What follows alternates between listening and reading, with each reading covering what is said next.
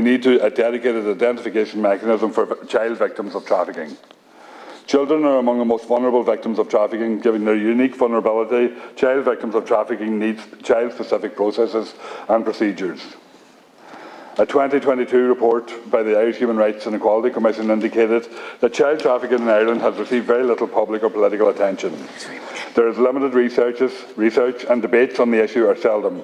Relative to tra trafficking in adults, it would appear that child trafficking remains more hidden and unknown. This is extremely shameful, I believe. We should be doing everything in our power to tackle, tackle child, trafficking, and the laws in this country do not go far enough in protecting child victims.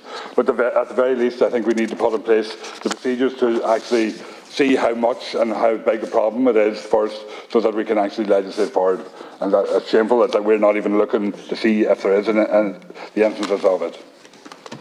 And on that note, I would also like to raise the outdated language in the Child Trafficking and Pornography Act 1998. Senator Flynn and the Seanad introduced the Child Trafficking and Child Sexual Exploitation Material Amendment Bill last year to address the outdated language used in our legislation. And unfortunately, the Minister hasn't engaged with this legislation since. I would like to finish by urging the Minister to consider strengthening the 1998 Act to ensure further protections for victims of, of child trafficking and to out, update the outdated and harmful language used in the legislation as well.